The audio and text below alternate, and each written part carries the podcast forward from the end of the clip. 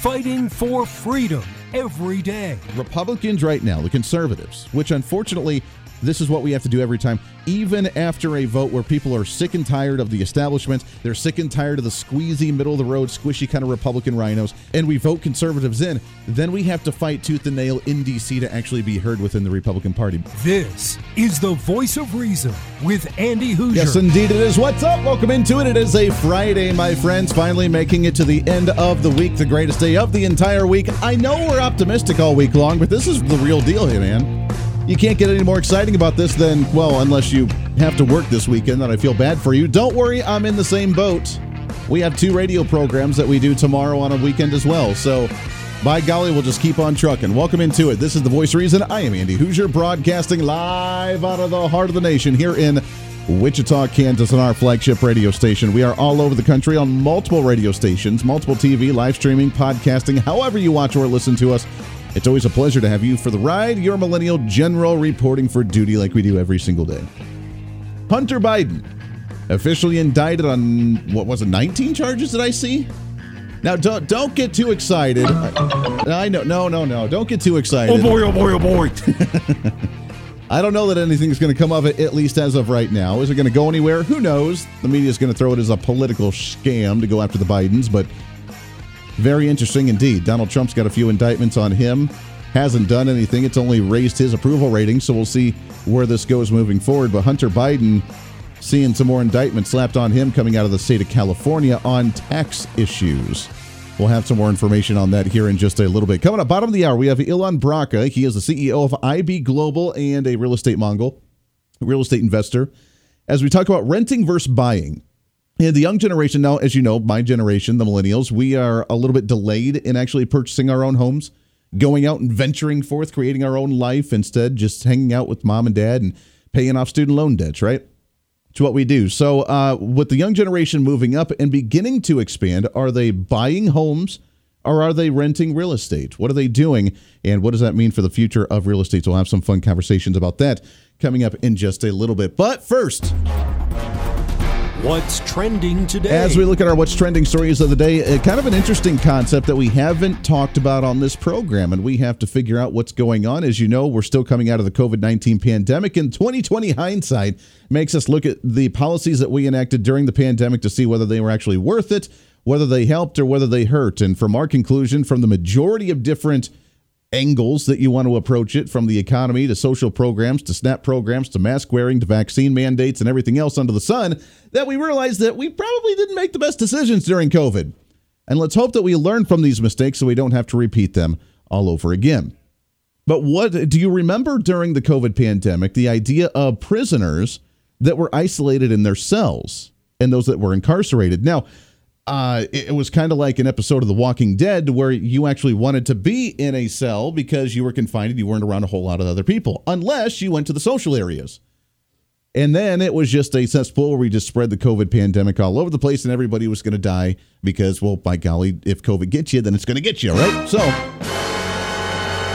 there was an idea under the CARES Act of bringing people home to be incarcerated at home during home confinement.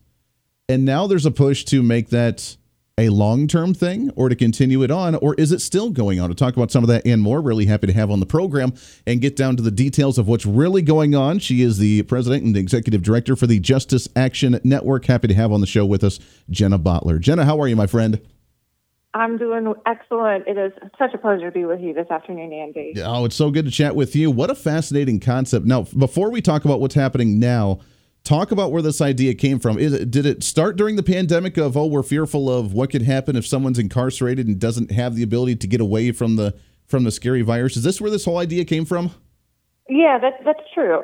So if you remember way back then in 2020, I mean, a lot of us felt like we were our own personal prisons. Um, but prisons themselves pose a really interesting problem because it's not only just the person to person contact within the prison, but unlike a lot of the other institutions that we were worried about back then, we also have prison guards that go in and out of those prisons all day, mm. right? And yeah. they go back home to their families, to their communities. And so it actually became this sort of hub for a spreading of the disease beyond the prisons themselves. And so it became a huge public health concern about what's happening when those prisoners go home. Are they communicating more of this disease than they would otherwise? What can we do about it? And President Trump and his attorney general at the time, Bill Barr, came up with a really ingenious solution. Yeah, well, t- talk about this. This uh, this was let's instead of actually having this confinement of everybody coming in and out, spreading this all over, let's just imprison people at home. Yeah, basically. So what they first did is said, first of all, we're only going to do this for people that we know it is safe to do so for public safety issues. Sure. So it's only for people that have no history of violence or serious offenses. Furthermore, it's people that have been assessed and have found to be a low risk for future crimes. And then, third of all, it also has to be people that have shown a history of compliance with rules in prison. It's a mm. pretty good indicator if they're complying with those rules, they're going to apply with rules on the outside too. Yeah. And home confinement itself is, is no joke. Um, you have to be at home unless you're at work or some other um, pre approved activity. You're usually wearing an electronic monitoring bracelet. You have to submit to regular drug and alcohol testing. You've got calls coming in most of the days from your probation or parole officer. They know where you are at all times. And it's, it's a little bit more strident than even some prison facilities. Sure. That makes sense. Now, the question is during the pandemic, obviously it was, you know, we were transitioning and doing things on the fly then, but over the years that we've been able to kind of fine tune the system, has it been working? Yeah, that's a, that's a great question. So, using those parameters that Trump and Bill Barr set up over the last uh, four, three to four years, the prison facilities actually identified 13,000 people that were eligible for this sort of home confinement and moved them back home. And believe it or not, out of those 13,000 people, 22 committed additional crimes while in home confinement. 22. Wow. That is a shockingly low number, especially if you compare it to the recidivism rate that we see coming out of prison otherwise, which is about 40%. I mean, this is one of arguably the most successful programs our nation's prison system has ever put on, and that's really saying something. Yeah, that's pretty impressive. I mean, when you only have 22 out of 13,000 to actually return back and, and do some more crime. So I guess the question is psychologically is why? Why did this work so well? Was it because they're they're home, they're more comfortable? Is it because they're not having bad influences of other individuals? Are they still able to at least I mean connect I guess with the outside world since they're home, giving the opportunity that when they're done with their home confinement that they can back in get back into the workforce or get back into society? I mean, wh- why so successful? Yeah, you've hit the nail on the head. First of all, those parameters that Trump and Barr put into place were absolutely the right ones. This needs to be narrowly tailored and needs to be focused on only low risk individuals, which they did. But two, exactly as you said, when they went back home, they reconnected with their families and their communities. They got jobs. They started providing for themselves and having that sense of personal empowerment and freedom again. And that just encourages them to stay on the right track, to continue to improve and to succeed. And that's why we're seeing such low rates of reoffending. And that is something that we need to be encouraging and promoting. And yet today we have people in our United States Senate that want to rip those people out of their homes and communities and send them back to prison on the taxpayer dollar. Yeah, I was looking at, before we came on here, I was looking at a, a uh, statement that was released on the 29th of November from the White House and the Biden administration saying that they oppose uh, this policy and that they want to start retracting some of this, which, I mean, go figure. It's kind of weird where they'd want to repeal that. Go figure they want to throw people back in jail on that front. But uh, what would be the argument for them to say, let's end this policy and get everybody back into jail? Well, I think it's one thing to say, let's end the policy proactively, right? Like we're not under a pandemic anymore. We don't need to be sending people home because of a of a pandemic, right? Yeah. But if we have found a way to safely monitor people at home um, so that we're spending less taxpayer dollars and reducing the risk of crime, we need to keep doing that. That is exactly what our criminal justice system is supposed to do, is to reduce crime, to improve public safety. And if this program is doing it, then we need to see if there's other ways that we can be taking advantage of that, but not for the reason of the pandemic. But the bigger issue for me is there is a resolution currently pending in the Senate that would not only end this program, but it would take 3,000 people who are still on home confinement that have been doing exceedingly well and would put them back in a federal prison at a cost of $120 per day per person mm. for absolutely no reason whatsoever. It's not like these individuals have been doing things that we're concerned about. That would be a reason to bring them back. It's not like there's this, this you know, rampant crime wave of people on home confinement going out and doing things. they are succeeding. And instead of encouraging that and allowing them to continue to uplift themselves and their families, we're saying, no, just because we feel like it, you're going to go back to prison and we're going to make sure that all of the gains you've made have been erased, which actually makes it more likely that they're going to commit more crimes in the future, which is asinine. Excuse my French. Yeah, no, you're absolutely right. I mean, we see a lot of retention rates of individuals coming out of jail and going back to their life of crime and then returning back and forth because they don't have those opportunities. And I, I got to admit, I, I, I was skeptical with an idea like this when we first heard of it, even back then during the Trump administration. But with these numbers showing how successful it is, it's got to be looked at more seriously, and we got to consider something like this because of how much money. Number one, I mean, we're, we're we try to be at least fiscally responsible on this show. Right. It's laughable at the federal government when we talk about fiscal responsibility, but when we see how much money it goes into incarcerating somebody, if they qualify for something like this. They're not mass murderers that are going back on the streets right now. And we don't see the retention rate of going back into jail. This has got to be considered to be a long term kind of change in the uh, criminal justice system. Absolutely, absolutely. Look, we all agree that prisons are an essential part of our criminal justice and public safety system, right? And there are people that need to be in prison, and there are people that need to be in prison for a very long time. But if we have people that have shown a likelihood that they're going to comply by rules, that have shown that they're low risk, that have served a portion of their time, and that everyone agrees we can safely do something else with them, which, like I said, in some cases is, a, is even harder than prison because they're not getting regular drug and alcohol tests in prison. Let me tell you that. Yeah. Um, if it's if it's if it's going to guarantee public safety and cut costs, that is exactly the kind of program that we should be promoting. And if it's not because of COVID, then it's because we want to see better public safety in our country. And I, as a taxpayer, want to see fewer of my dollars thrown at programs that don't do anything for Amen. it. Amen into that. We're talking with Jenna Bottler. She's the executive director of the Justice Action Network. You can find them online at justiceactionnetwork.org. I live in the state of Kansas here, and our former governor from about eight years ago, Governor Sam Brownback, uh, who worked under the Trump administration for a while as well, uh, he came up with a criminal justice reform system here of uh, you know having businesses put assembly lines, manufacturing plants in the jails for them to be able to make money, starting programs to where they can get their plumber's uh, certification, their electri- uh, their electrical certification in the prison to where when they come out, they could go out and actually have a job and actually get back on their feet easier. And we saw the return rate to jail drop dramatically here in the state of Kansas. Do you know other states that are trying to work on programs like this as well? Absolutely. And actually, we have tried to replicate that exact program that you mentioned in, in several other states because it's been so successful. Look, so many of the of the lower level, non serious people in our criminal justice system are in there because of ac- economic reasons. And so we know that if we get them a job, if we uplift them out of that poverty that they're dealing with, they're not going to commit more crimes. Yeah. And so not only have we created a productive and law abiding citizen, but we have created a safer Kansas and country for all of us. And so there are programs from Louisiana to Pennsylvania that have tried to replicate that. There's actually a, a program in a Louisiana prison that I love where the warden on a once a year basis goes to businesses in the surrounding area and says, What skills do you need? Do you need welders? Do you need people that can work with concrete? What do you need? I will train my men to know how to do that. I and that means that when idea. they come out, it's fantastic. And when they come out, they've got this pool of employers that are eager to hire them because they know they're ready. Yeah. Yeah. I tell you what, Jenna, we got to take a hard break here. Can you stick over one more segment with us? Absolutely. Uh, fantastic. I love this conversation. I want to keep it going. It's Jenna Bottler, Justice Action Network. We'll do some more of this when we come back here for a Friday episode here on The Voice of Reason. Stay here. This is the voice of reason with Andy Hooser.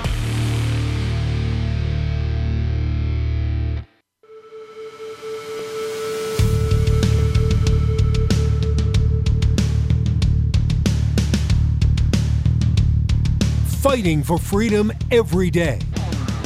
This is the voice of reason with Andy Hooser. Yes, indeed, it is your political therapist, your patriot on the prairie. Welcome back into the program. 24 minutes past the hour. Radio, TV, live streaming, podcasting, however you hang out with us. We love you to death. Thanks for joining us as always. Fascinating conversation. I love talking about criminal justice reform. How can we actually get things on track? Because usually we only hear about one of two sides. We hear about one side that's just like lock everybody up and throw away the key because to hell they can't function in society, or it's the other side of like California of you know what, if you steal a thousand dollars worth of goods, don't worry about it. You're totally justified in doing something like that. So actually figuring out ways to, you know, hey, you did something wrong. You're not supposed to do that. Are you going to do it again? And let's reform it. Let's do what we need to do to make sure that you can function back in society. But then once that's done, if they're in society and they're not turning to crime again, then you know what? Let's set them up on that path for success. This is the American dream. And a super fascinating conversation. We're hanging out with Jenna Bottler with the Justice Action Network at justiceactionnetwork.org. Go and check them out. Jenna, why don't we hear more about this, uh, like this policy, for example, and the success rates of this? Because it seems like no one wants to talk about it right now. Well, you know, it's not fun to talk about things that are actually succeeding, right? like the, the old adage is, if it bleeds, it leads, and and to some degree, rightly so, right? Like we, as as you know, people of the public and, and consumers of media have a right to know um, when horrific things are happening. We have a right to know what's going on in our communities, but we aren't talking enough, as you said, about the things that are actually working. And it is incredibly interesting if you actually look over the last 20 years or so, conservatives have taken up the issue of criminal justice policy in states across the country because they were sick, as you said, of the, of the two extremes. And they said, we as conservatives can do this in a really interesting and novel way. We can prioritize accountability and making sure that people pay for the crimes that they've committed while also believing at the very same time that there are people that don't need to be in prison for the rest of their lives, there are people that could be contributing members of society, and we need to identify those people and give them the tools to do just that while keeping the rest of them in prison for the appropriate amount of time. Yeah. And their state after state have been implementing these policies with really no fanfare because the media doesn't like to say when Texas is doing something right. Yeah, no, absolutely. Well, and of course, it doesn't help that Donald Trump created the policy because he's the most evil person on the face of the earth. So, you know. That's right. Donald Trump did that. Yeah, so there is that aspect of it as well. So, uh, last question for you. We got just about a minute and a half here left or so. But if we go down this road, do you see a potential future change in how incarceration is done? Because right now we hear about needing more taxpayer money to build bigger facilities for state facilities right now. Uh, across every every state, is this an opportunity for us to actually slow that pace down and actually do things a little bit different?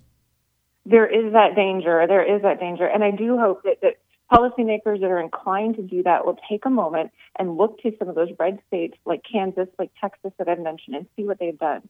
Texas was on the path to building, I believe, 14,000 new prison beds back in 2005. Mm. They decided to take a beat. They decided to look at the research and evidence and say, what can we do to actually reduce crime so we don't ever have to build those prison beds? Fast forward 20 years, they've closed five prisons and counting. They've cut crime. They've cut costs. There are ways to protect public safety and reduce costs to the taxpayer all at the same time.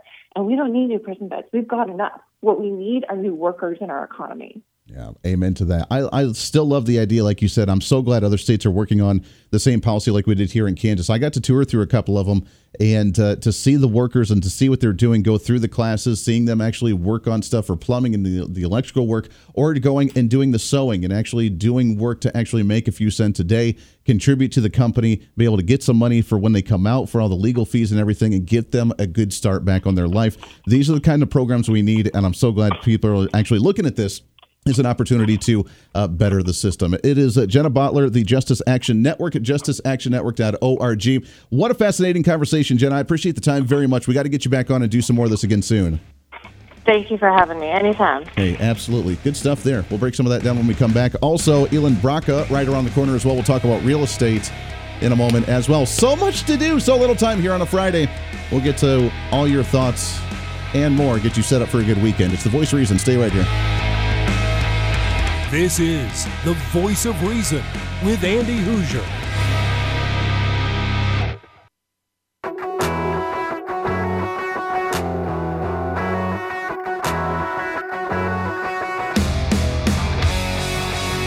When Reason Meets Radio. This is the voice of reason with Andy Hooser. Yes, it is. Welcome into it. Thanks for hanging out. By the way, I do need to make a correction. I was reading the press wrong, I believe, and I got to pull it back up again. I can't find it now. Of course. But that White House press statement regarding the home confinement, I believe that the White House actually came out and opposed the removing of that.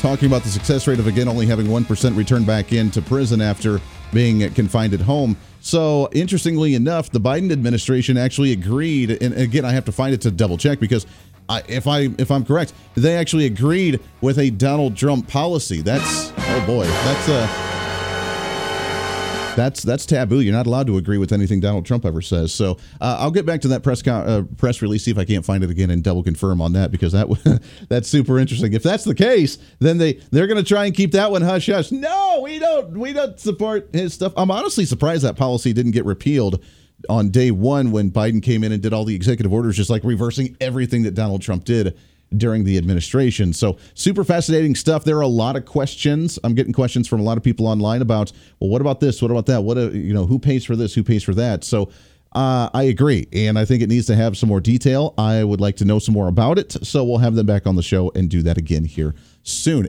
But let's shift gears a little bit.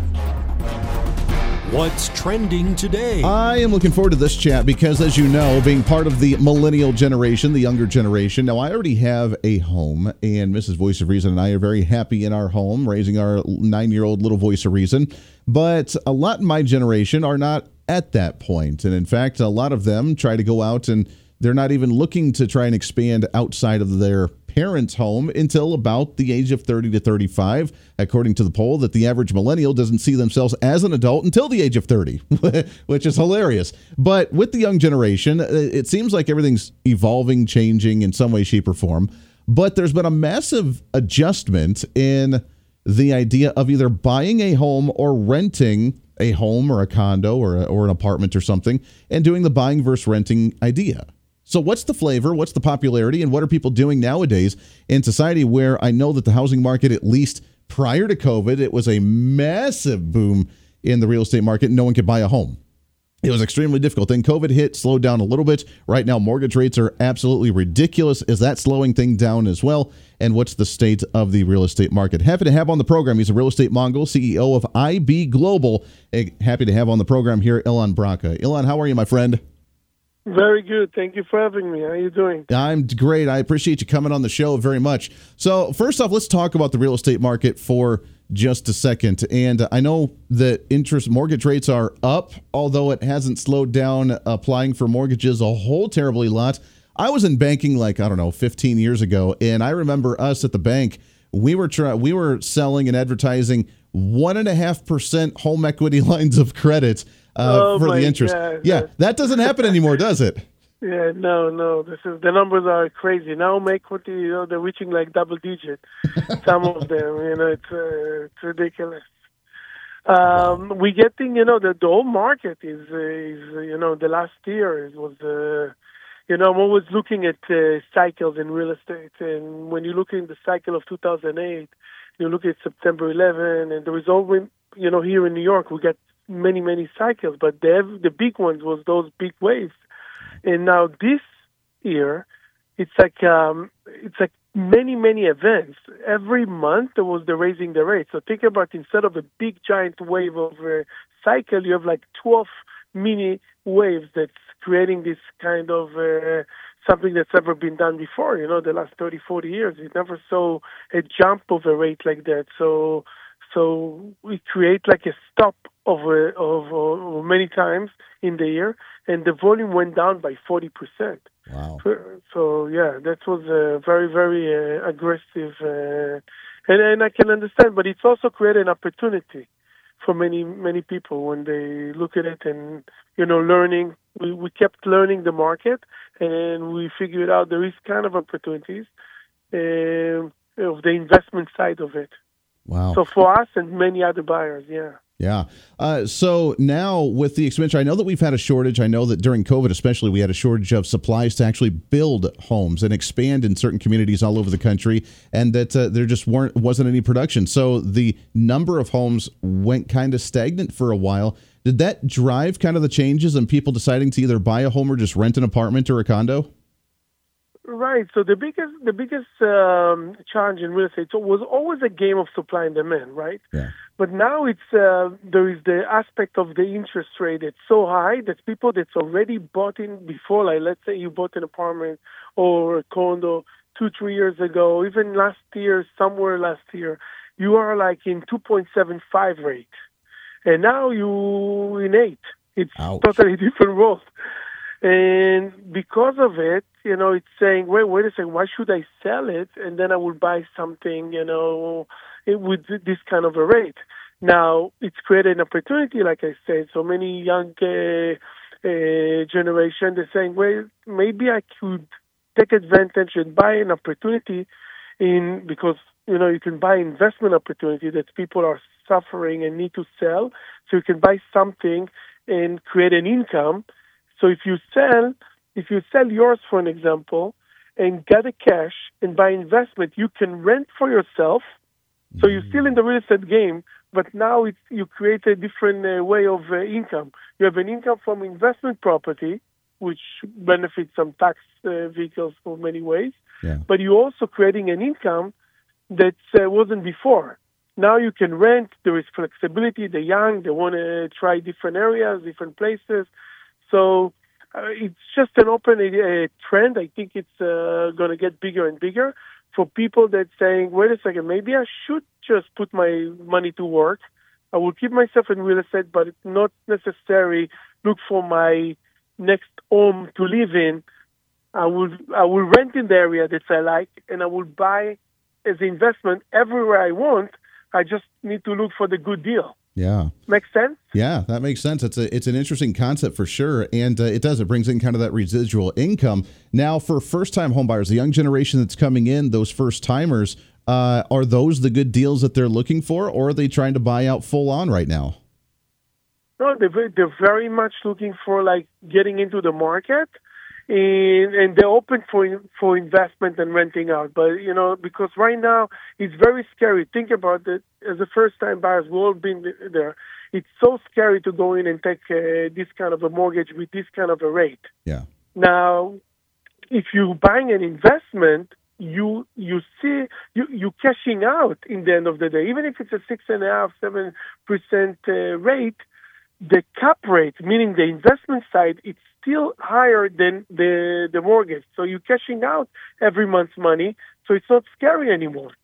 Mm. And and and what- if if everything gonna work like uh, they talking about, that maybe in a year to two years it's gonna be uh, um, a rate change, and all of a sudden instead of six and a half, seven, you're gonna have a five in a commercial and investment. All of a sudden you can refinance, get your money, and then go buy your dream home Sure. and still on uh, income producing uh, property. So it's I- think it's more like being educated about the process and have someone to walk you into it. And I think this is uh, you know it's a, it's a great opportunity today if you just open for it.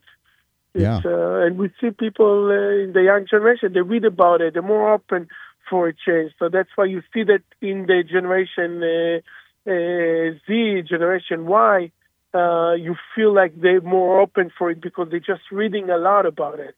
Sure. Yeah. I mean, they're definitely a lot smarter, I think, in trying to plan this out and actually structure themselves to go into it in a uh, in an appropriate way. Uh, Ilan, I got to ask the mortgage rates because they're sitting at near seven, eight percent, whatever they are right now. Has that slowed down the mortgage application? Because to me, if I were to buy a home at this time, I would I, again being used to those earlier rates of three and four percent and seeing this now. I would cringe at having to pay eight percent on a you know two hundred thousand dollar home. That's insane to me. It's too much, and I agree with you. And it, what people's doing right now, they're taking home equity just to to survive the, those this year. But the one that needs to take uh, a mortgage right now, it just it's uh, they they let's say they're pushing as much as they can to a level they have to. And and if you have to, you will take it. So the the we're always saying, don't get married with the rate, marry with the house. Yeah. So if you really love the house, take it. You know, rate will change, and eventually, you know, you can refinance and uh, do it. But but it's still very scary, and I agree with you. It's it's it's a, it's a big number. Yeah, it's a very big number. We got just about a minute left here before we have to wrap up. But uh, because of that, I know there's always the fear of a real estate bust again, like we saw in the early 2000s. Do you see something like that happening again because of such high inflation? And do you see those rates coming down anytime soon?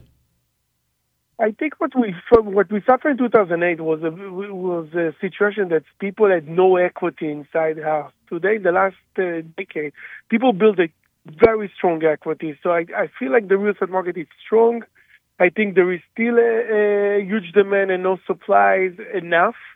Uh, people love the turnkey and new development. There is no much of new development. Um, Uh, they don't build enough to uh, create, you know, the demand. The reason you don't see a, dem- a strong demand now because it's again people learning about the market, trying to understand it. It's like uh, 12 times of like uh, think about like a 12 shock. So I think it will be uh, it will come back. I believe 2024 will be a stronger year.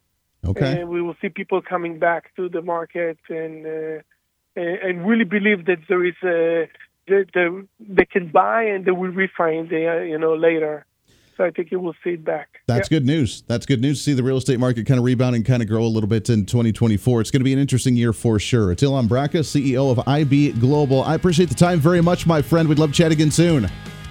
Thank you. Thank you for having me. Hey, All pre- the best. yeah. Enjoy the weekend. Bye. Yeah, enjoy the weekend. Merry Christmas to you. Great stuff. Interesting concept. We'll break some of that down when we come back here right around the corner. One more segment left here for The Voice Reason on a Friday, getting you set for the weekend. This is the voice of reason with Andy Hooser.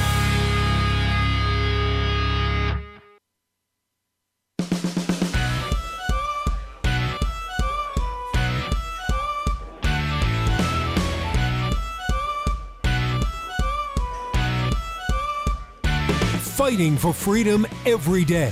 The voice of reason with Andy Yes, Hooser. indeed it is. Welcome back into it. Last couple of minutes here on the program for a Friday. So I've come to the conclusion that between both guests that we've had today, Jenna Bottler from the Justice Action Network talking about the home confinement idea, and Ilan Bracha with IB Global, the real estate mongol, I've come to the conclusion that both topics that we've had today, I now have more questions than I do answers on understanding these topics.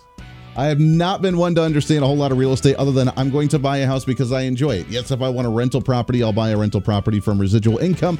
I don't have that because I don't have that kind of cash. One of these days I might do that. But nonetheless, real estate has not been my forte on that front. And the home confinement sounds like a great idea, like we talked about. Only 1% returning back in and committing crimes after they're let go from this. It does save a lot of taxpayer money, the confinement that we don't have to worry about, but the small little details fascinating stuff. So now I have so many more questions than when I came into this program, which is a good thing because you know what? Our brain's working and that's the way we go. And we want to understand it better to figure out which direction we're going to go. And that's what we do here on this program. We unveil those layers of the onion deeper than any other talk show on radio. So we have to give ourselves props for that, right?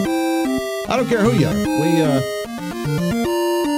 we go a bit deeper on stuff than most uh, programs out there. Which, speaking of, let's uh, just reiterate the fact that uh, while we see the economy trying to come back, the Biden uh, administration doing what they can to try and hype it up. Maybe they're resurging the Bidenomics mindset. I don't know. But uh, according to the Yahoo Finance report today, the U.S. labor market defies the slowdown with a forecast in growth in the job market. Again, more people going back to work, which I have to ask you two questions. Of course, they're going to have to go back to work. Number one, because uh, probably the social programs that we've been on since the COVID 19 pandemic aren't covering the inflation rises that we've seen across the nation under Joe Biden. And number two, so we need a second job. Number two, um, how many benefits are actually expiring? So those are good questions to have. How many people are actually needing to get second jobs right now because they can't afford to live with the lifestyle that they want under the inflation and the economy that Joe Biden has created under his great hashtag Bidenomics?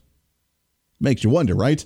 So the economy seems to be quote unquote doing well after non-farm payroll jobs increased almost 200,000 for last month following 150,000 in advance in the month of October according to the Bureau of Labor Statistics reporting earlier today.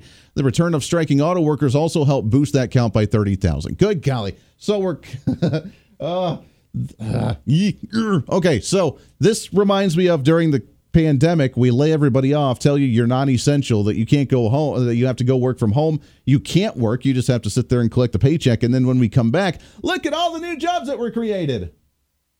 And we're doing that again now with the 30,000 workers that were on strike that are going back to work and be like, look at all the new jobs that are back in the workforce. The jobs were still there. They were just on hold. Just because they weren't actually active doesn't mean that the jobs weren't there. They still had jobs. They were negotiating for those better benefits and they just weren't performing in those jobs. I'd I'd have to question on the accuracy of some of these numbers. This is the ridiculousness that you get into politics. And because of these auto union strikes, we're now seeing an increase in the push for further strikes down the road, as we've talked about quite a bit on this program and for the weekend syndicated show, is the auto unions are now looking to expand into some of the other companies that don't have a UAW that are involved with them. Tesla being one of them, as Tesla, which by the way pays their uh, workers very nicely and very handsomely because they realize if we take care of you, you'll be happy and productive. Just common sense in the workforce. That's not good enough any longer. And the UAW has even admitted to the fact that, you know what? Uh, yeah, sometimes you still have to join a union even if your demands and your needs are being met by the employer, and the employer's trying to be your own union representative by taking care of you on his own as the owner of the company, but you still need to unionize because you still have to stick it to the man. Oh, yes, they've openly said that. Even if your needs are being met, even if they're taking care of you, even if you have a happy, safe, wonderful, productive workforce and they're taking care of you through the company already and you're not unionized, you still need to unionize because it's the communist revolution that's happening. We need to all work together to boost it to unreasonable rates of wages and benefits and so on and so forth because the company is evil even if they do a good job taking care of you. That's their push now. And the reason they're doing that is because unions have been on the decline for the past couple decades. And now that they got something that was impossible for them to get with this six week strike against the couple of auto dealers and automakers this last few weeks or the last couple of months, because they got that, they see their opportunity to seize the day, carpe diem, and create a resurgence of union workers across the nation. And even if you're happy, you're still not getting enough, and we can get you more, even if it destroys the entire industry. We don't care. That's the world that we live in today, and we have to push back by being aware of it. We'll do some more of that on Monday. Also, check out our syndicated show over the weekend. Until then, everybody have a great weekend. Enjoy it. This is The Voice of Reason. I'm Andy Hooser. We'll see you on the radio. Bye.